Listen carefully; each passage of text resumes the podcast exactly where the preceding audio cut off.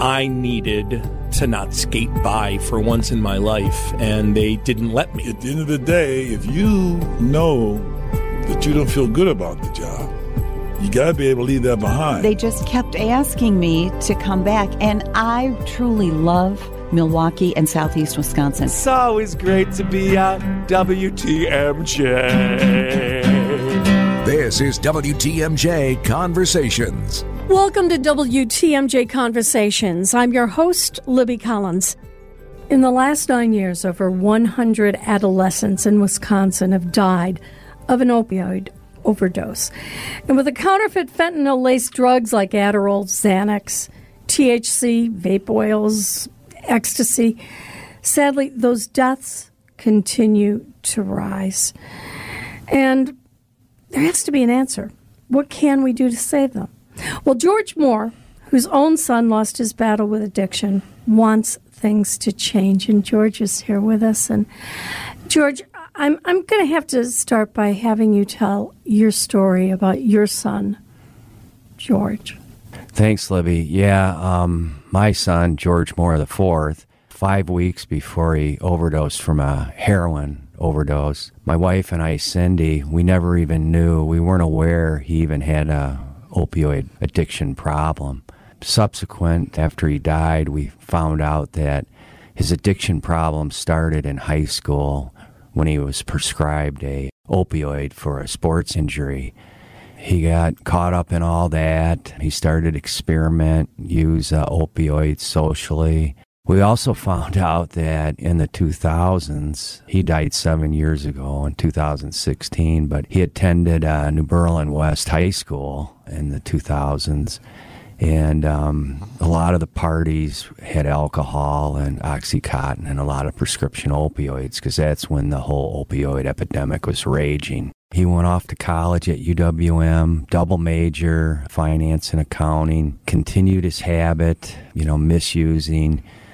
We found out also later that uh, he actually tried to be clean in college and went to a methadone clinic in the inner city. It worked for a couple years, we found out, but uh, somehow he relapsed and um, started in again. So he went missing five weeks before he overdosed. When we found him, we tried to get him into a detox clinic, but you got to be aware, like most parents, like Cindy and I, we didn't grow up with opioid epidemic. We don't know anything about opioids, so we weren't prepared, you know, to find treatment, uh, detox facility for them. So we had to scramble.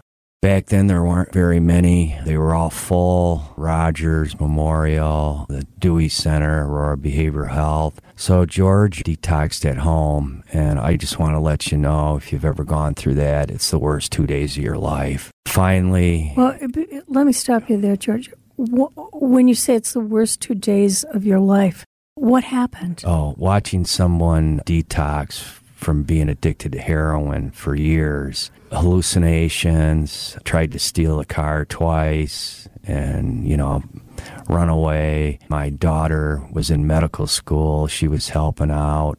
You know, we found him in the basement with a needle in his arm trying to inject something that wasn't even an opioid. He was so desperate. So it's just tragic um, that there aren't enough detox facilities even today. The other thing is detox costs ten to twelve thousand dollars for two days, so a lot of times people can't afford it. He didn't have insurance. He was off ours because he was over 26. But finally, he had a heart problem, his blood pressure. My daughter said we got to get him to the emergency room. And Was the heart problem caused by the addiction? Correct.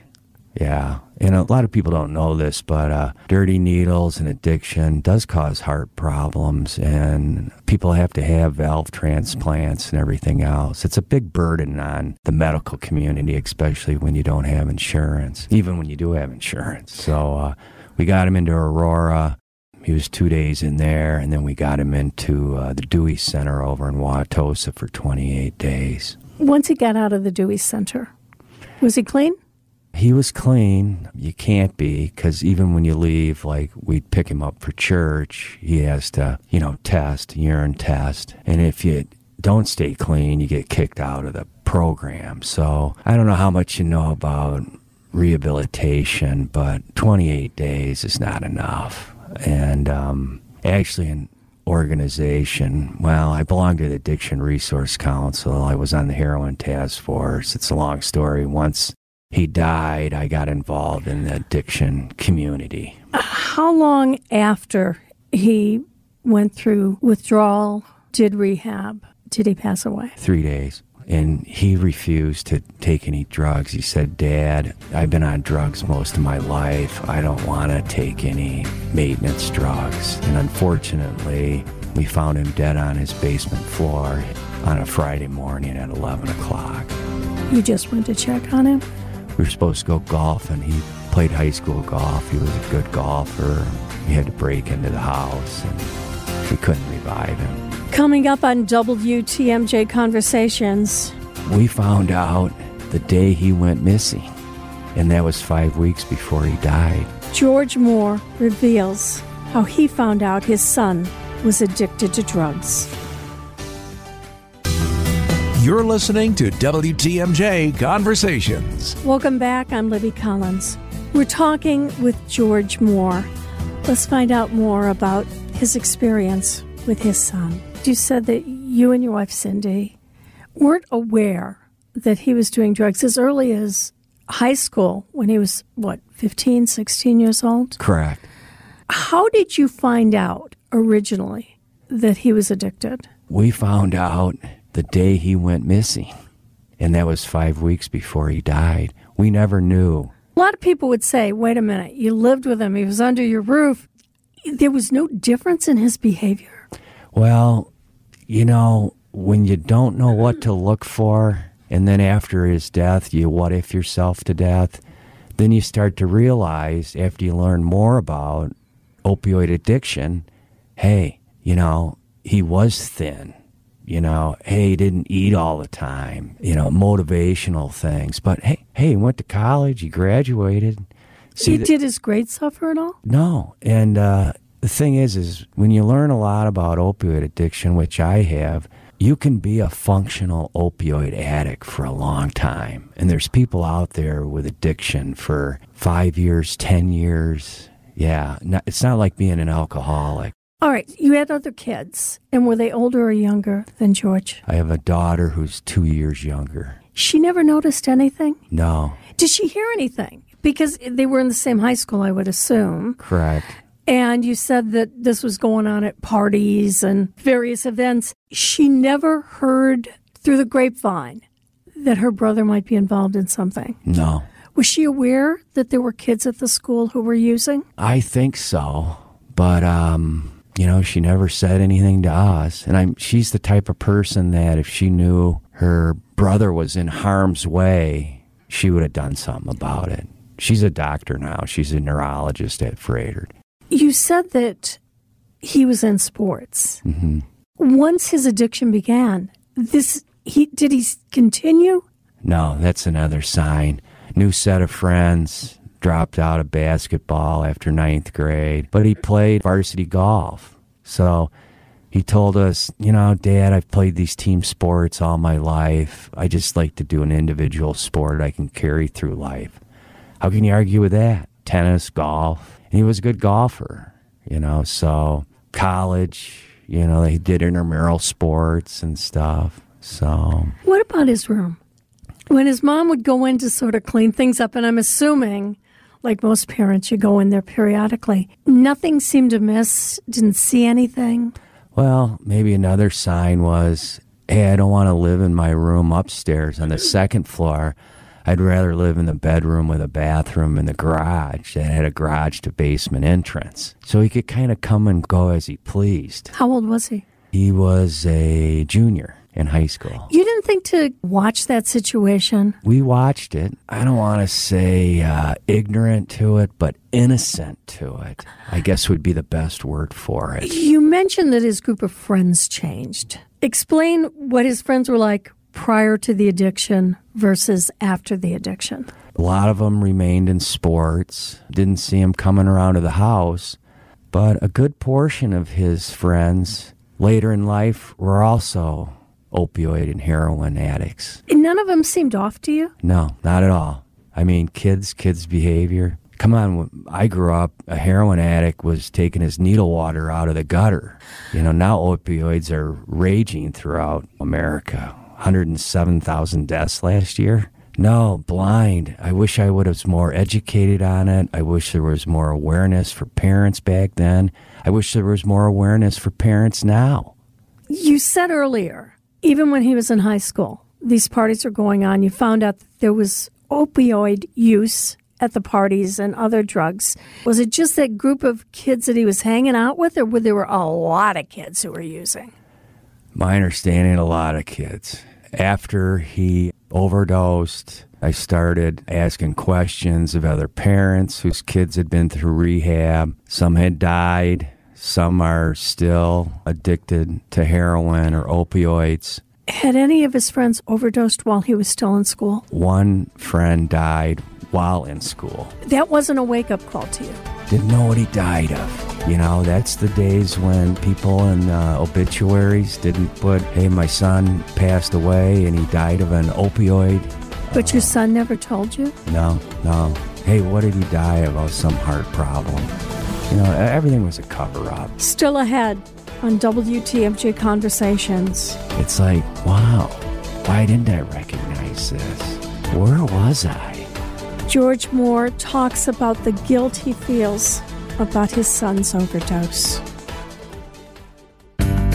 Now, more of WTMJ Conversations. Welcome back. I'm your host, Libby Collins. Let's return to our conversation with George Moore. Were they using in school, in class, in high school? Oh, they're probably using in the parking lot and going to school high. You betcha. I mean, do you know that for a fact or you're just guessing? I'm guessing, but.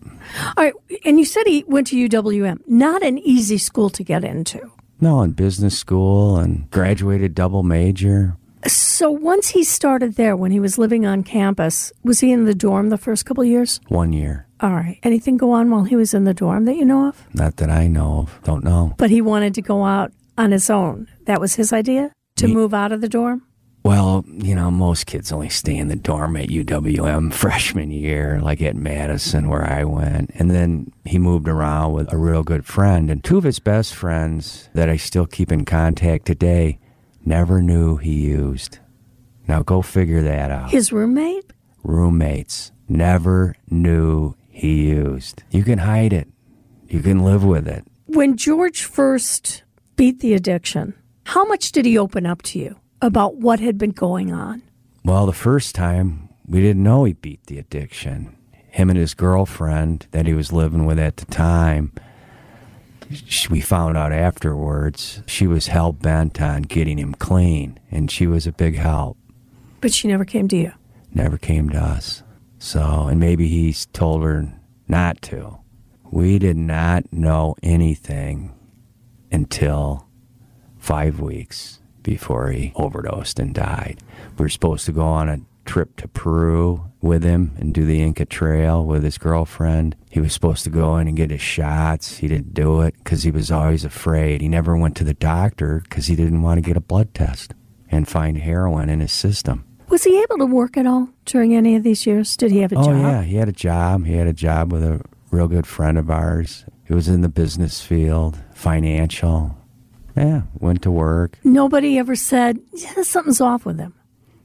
Nope. Yeah, his Think- boss spoke at his funeral. How do you think he was able to hide this from so many people for so long? when you meet and talk to um, people that are in sobriety, you know, they claim they'll do anything to cover it up and hide their addiction. They spend most of their day trying to hide it and try to lead a normal life. So, Do you think you ever saw him when he was high? oh yeah. Yeah, when I look back, yeah. I mean, his behavior had to be somewhat erratic. Well, I mean, hey, maybe he's got a cold. You know, I don't know.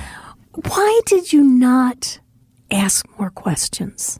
because I didn't sense there was a problem. If I sensed there was a problem, I would have done something about it.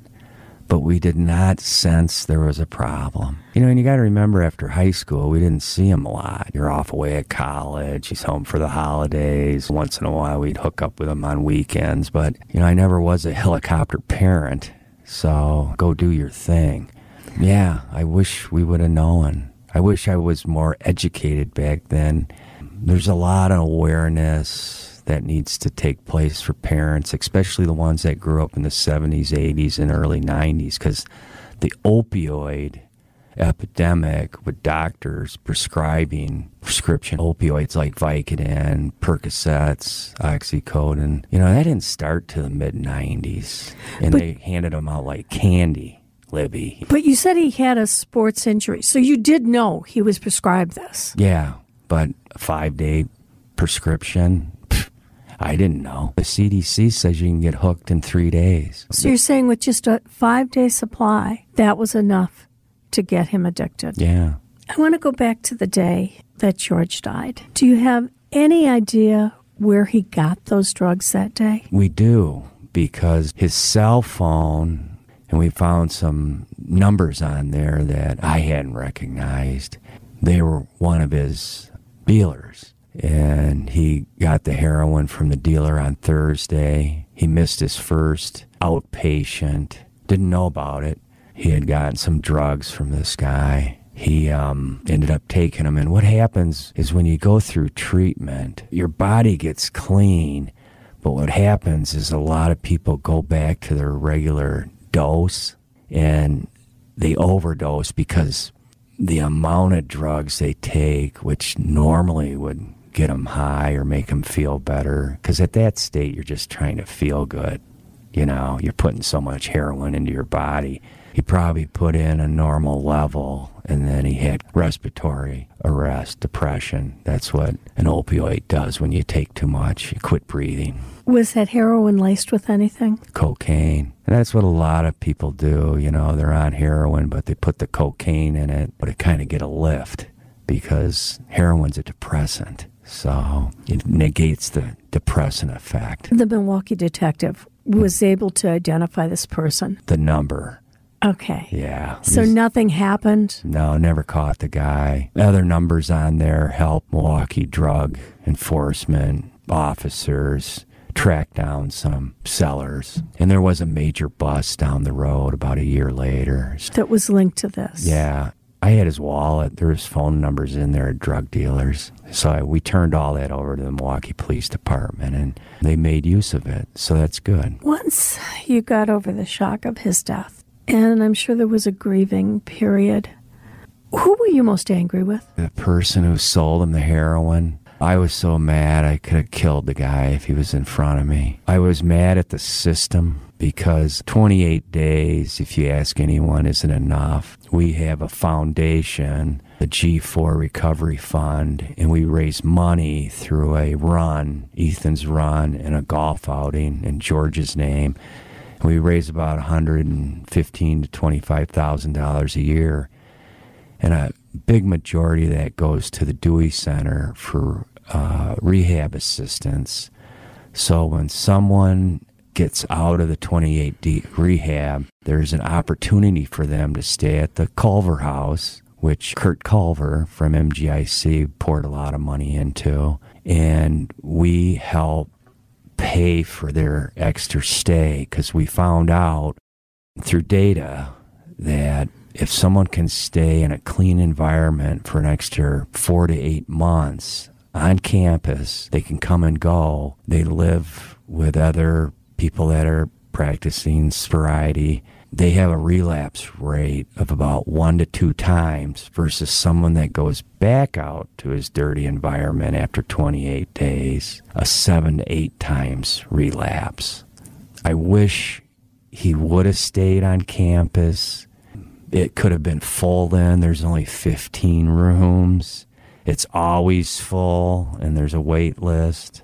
I wish he would have taken a maintenance drug that would, uh, if he took heroin, block the receptors in his brain so he wouldn't have overdosed. Like I said, you know, we what ifed ourselves to death. Do you blame yourself at all for not seeing this earlier? Oh, yeah. Yeah. Yeah. Oh, yeah. Because afterwards, it's like, wow, why didn't I recognize this? Why didn't I recognize his best friend went to rehab? and left Madison his freshman year. Where was I? You know, you're busy at work, blah, blah, blah, but wow. I just encourage parents to pay more attention to what's going on at the home and in their schools with their children because, yeah, most definitely. Coming up on WTMJ Conversations. The issue now with adolescents is non opioid drugs are spiked with fentanyl. George Moore talks about the real threat of buying drugs on the street.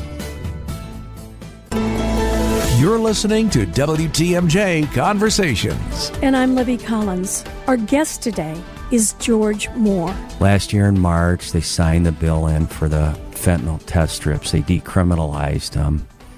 And believe me, a lot of them are being used because the issue now with adolescents is um, non opioid drugs that you mentioned, Libby, are spiked with fentanyl. And, you know, kids could be on Adderall in high school and junior high, you know, ADHD. And then they get to college and um, they might not be on Adderall anymore. They got a big exam coming, they're getting excited, and they try to find Adderall on the street.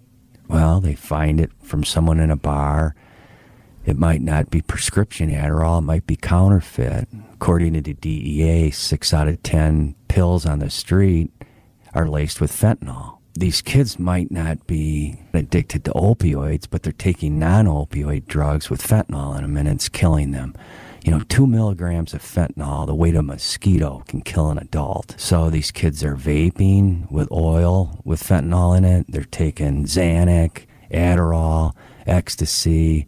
It's in everything. Meth, Where are coke. they getting it? Where are they getting this? You can get it. You know, it's funny. There's um, the youth behavioral repot study nationally says 22% of kids when they respond to the survey nationwide says they can get illicit drugs in their school system so they're there You're talking high school. high school middle school yeah Are these kids working? Where are they getting the money to buy these drugs?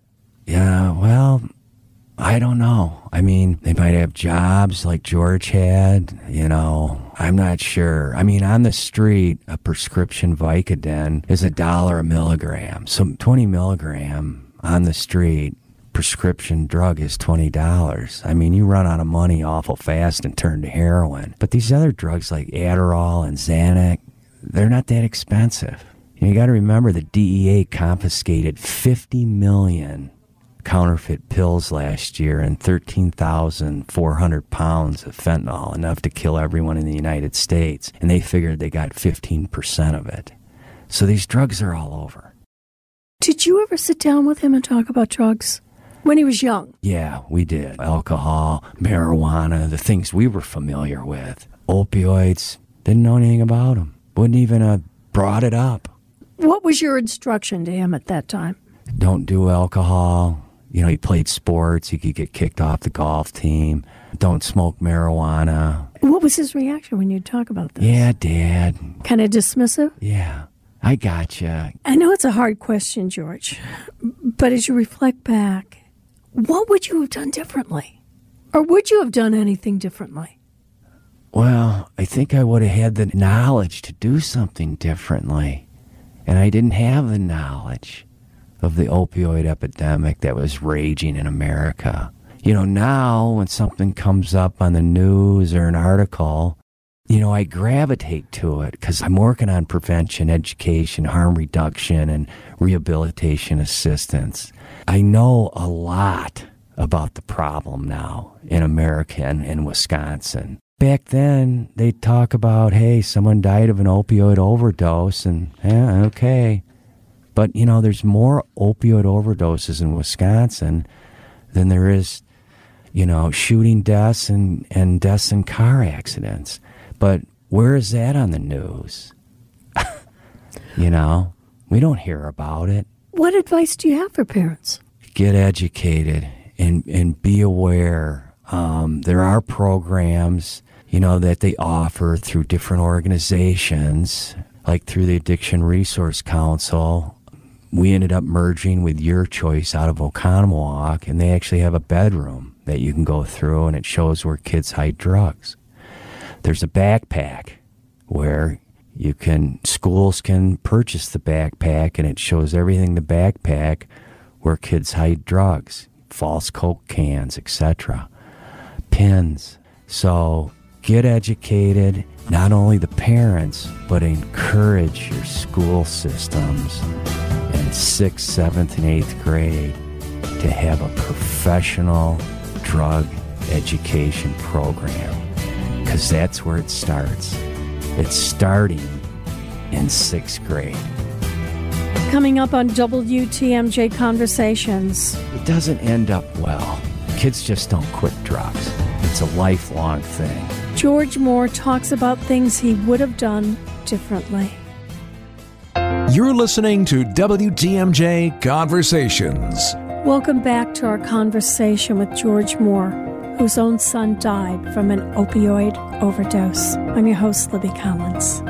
If you knew then what you know now, would you have violated your son's privacy and gone into his room and checked pens and backpacks and under mattresses and any other potential hiding place? Most definitely. Yeah, most definitely. Would you tell other parents to do that? Oh, yeah, you better. Because it doesn't end up well. Kids just don't quit drugs. you know, it's a, it's a lifelong thing.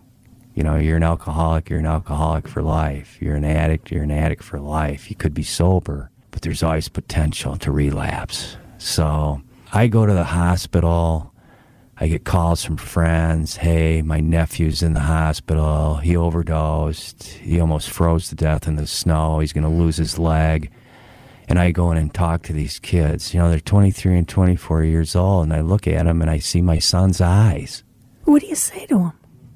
Oh, I encourage them to get help. Usually they're so desperate they need help. So we work with them to get them into rehabilitation. Now, a lot of them don't have insurance, so that's a problem. But, you know, we try to get them into rehab and try to get them sober.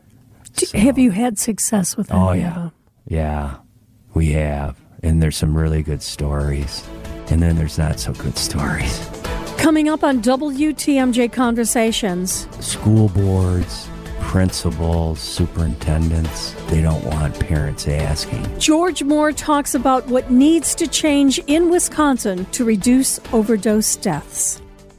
Now, more of WTMJ Conversations. I'm Libby Collins. Today's conversation is with George Moore. George, I know you're doing a lot with the foundation, and can you give me an idea of what's available for parents, for people who might have this addiction through the foundation? Well, I mean, if you knew your son or daughter had an opioid addiction and you were working for treatment, you definitely should have Narcan in your home in case they overdose at home. Definitely get them into rehabilitation. I mean, you're a parent in high school, you do have the ability to make the individual go to rehab because he's under 18. Parents have to be on top of what's going on in their kids' lives especially when it comes to illicit drugs, because they're out there. And a lot of parents, oh, it's not my kid. We speak to school superintendents. I spoke to one a couple years back trying to get our drug education program in there. And he says, Yeah, we really need it. I've gone to nine funerals. And they didn't go with our education program. They still have no drug education. So here's the problem there's still a stigma out there awareness is an issue. But what happens is you go to schools, you have a drug problem.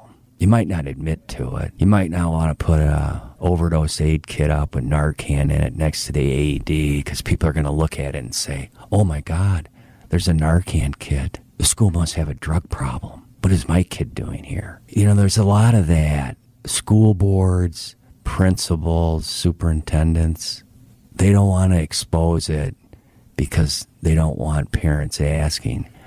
But then there's other schools we've been to, like Appleton School District, Neenah School District, a lot of private schools, all the Lutheran schools here. They all have overdose aid kits displayed. So there's principals and superintendents, they get it. We're worried about the ones that don't get it or don't want to get it. You know what we need, Libby? You hate to say it, we need a few civil liability cases against schools when their kid dies and they don't have Narcan available to wake people up. I hate to say it. We are one of the worst states in America for addiction laws. There's 38 states with acute pain opioid prescription protocols that allow doctors only to prescribe opioids for three to five to seven days with acute pain. We have no law. When we bring it up, never going to pass. We're the only state where you don't have to check the prescription drug monitoring program. That's where all doctors and pharmacists have to check that to see uncontrolled substances. It records everyone in Wisconsin when they've had their last controlled substance prescription. You know, so you don't have the old drug shopping that you used to have. Everyone running around the hospital saying, I got a bad back in the emergency room and getting prescription opioids, you know, to take care of their habit. So the EPDMP system in 2017, you don't have to check the system if it's a three day or less opioid prescription. Really? When you can get addicted in three days? to an opioid prescription and you don't have to check it. 40% of the 3 million opioid prescriptions in Wisconsin each year, 40% are from surgeons and orthopedic surgeons, 9% from dentists. What is a dentist doing prescribing opioids for a toothache? Think about it. We grew up without opioids. What'd we take? Aspirin, Advil. Why are they prescribing opioids to patients when 800 milligrams and Tylenol will fit the bill 85% of the time. And we're not talking chronic, we're talking acute. The kid who breaks his wrist, like my son, shouldn't be getting opioids in the emergency room. So it's gotten better on opioid prescriptions all across the country. But what? The opioid deaths are still going up. So it's more than just the prescription, but you got to remember four out of five heroin addicts started on prescription opioids. George Moore, thank you for sharing your story. Thank you. Opioids and fentanyl are not just a tragedy for a single family, but many people are being affected by the loss that they see with these overdose deaths. A few weeks back, I had the opportunity to talk with former Attorney General Bill Barr about the problem. Sir, what's motivated you to take on this cause? Well, the ravaging of our communities, and especially young people with counterfeit drugs. I think we all know the very acute problem that fentanyl poses and how drugs are being made to look like Adderall, Percocet, Xanax, and so forth, but they actually contain potentially lethal amounts of fentanyl, and that's what's driving all the drug overdose deaths. Where are these pills coming from specifically? Well, the pills that involve fentanyl are coming from Mexico. The fentanyl itself, the precursors, the chemicals that are used to make fentanyl, come mainly from China, but they also come from places like India. And then the pills are fabricated and they're made to look like and labeled as legitimate drugs like Xanax and Percocet and so forth. They're not distributed in the drugstores, they're distributed over the internet and through social media. And that's what's causing most of the uh, increase in drug overdose right now. Now, my understanding is that between like 2019 and 2021, deaths from fake pills more than doubled. Was this crisis on your radar while you were heading the Justice Department? Oh, yes. It was overall drug deaths, mainly by opioids. And when I went into the department, it was approximately 70,000 a year, and it was flat initially. And then during the very last part of my tenure, the fentanyl started being introduced in very high amounts. And we actually brought down opioid deaths initially because a lot of those were due to the diversion of legitimate opioid made in the United States and then diverted out of the market. And once we started getting a hold on that, unfortunately, fentanyl started coming in and these Mexican pills. And that's the thing that has been out of control since I left office. We've had the numbers soar now up to 109,000 overdose deaths a year, and that's driven by the fentanyl. We've been talking with George Moore, a Brookfield father who lost his son to opioid abuse. Former Attorney General Bill Barr also shared his thoughts on fentanyl coming into this country and what a threat it is. Milwaukee County is currently recruiting businesses and organizations to host additional harm reduction vending machines, all to combat death from overdose. If you want to hear more, you can go to WTMJ.com and hear the entire interview. And you can also find a partial transcript courtesy of eCourt reporters. For WTMJ Conversations, I'm Libby Collins.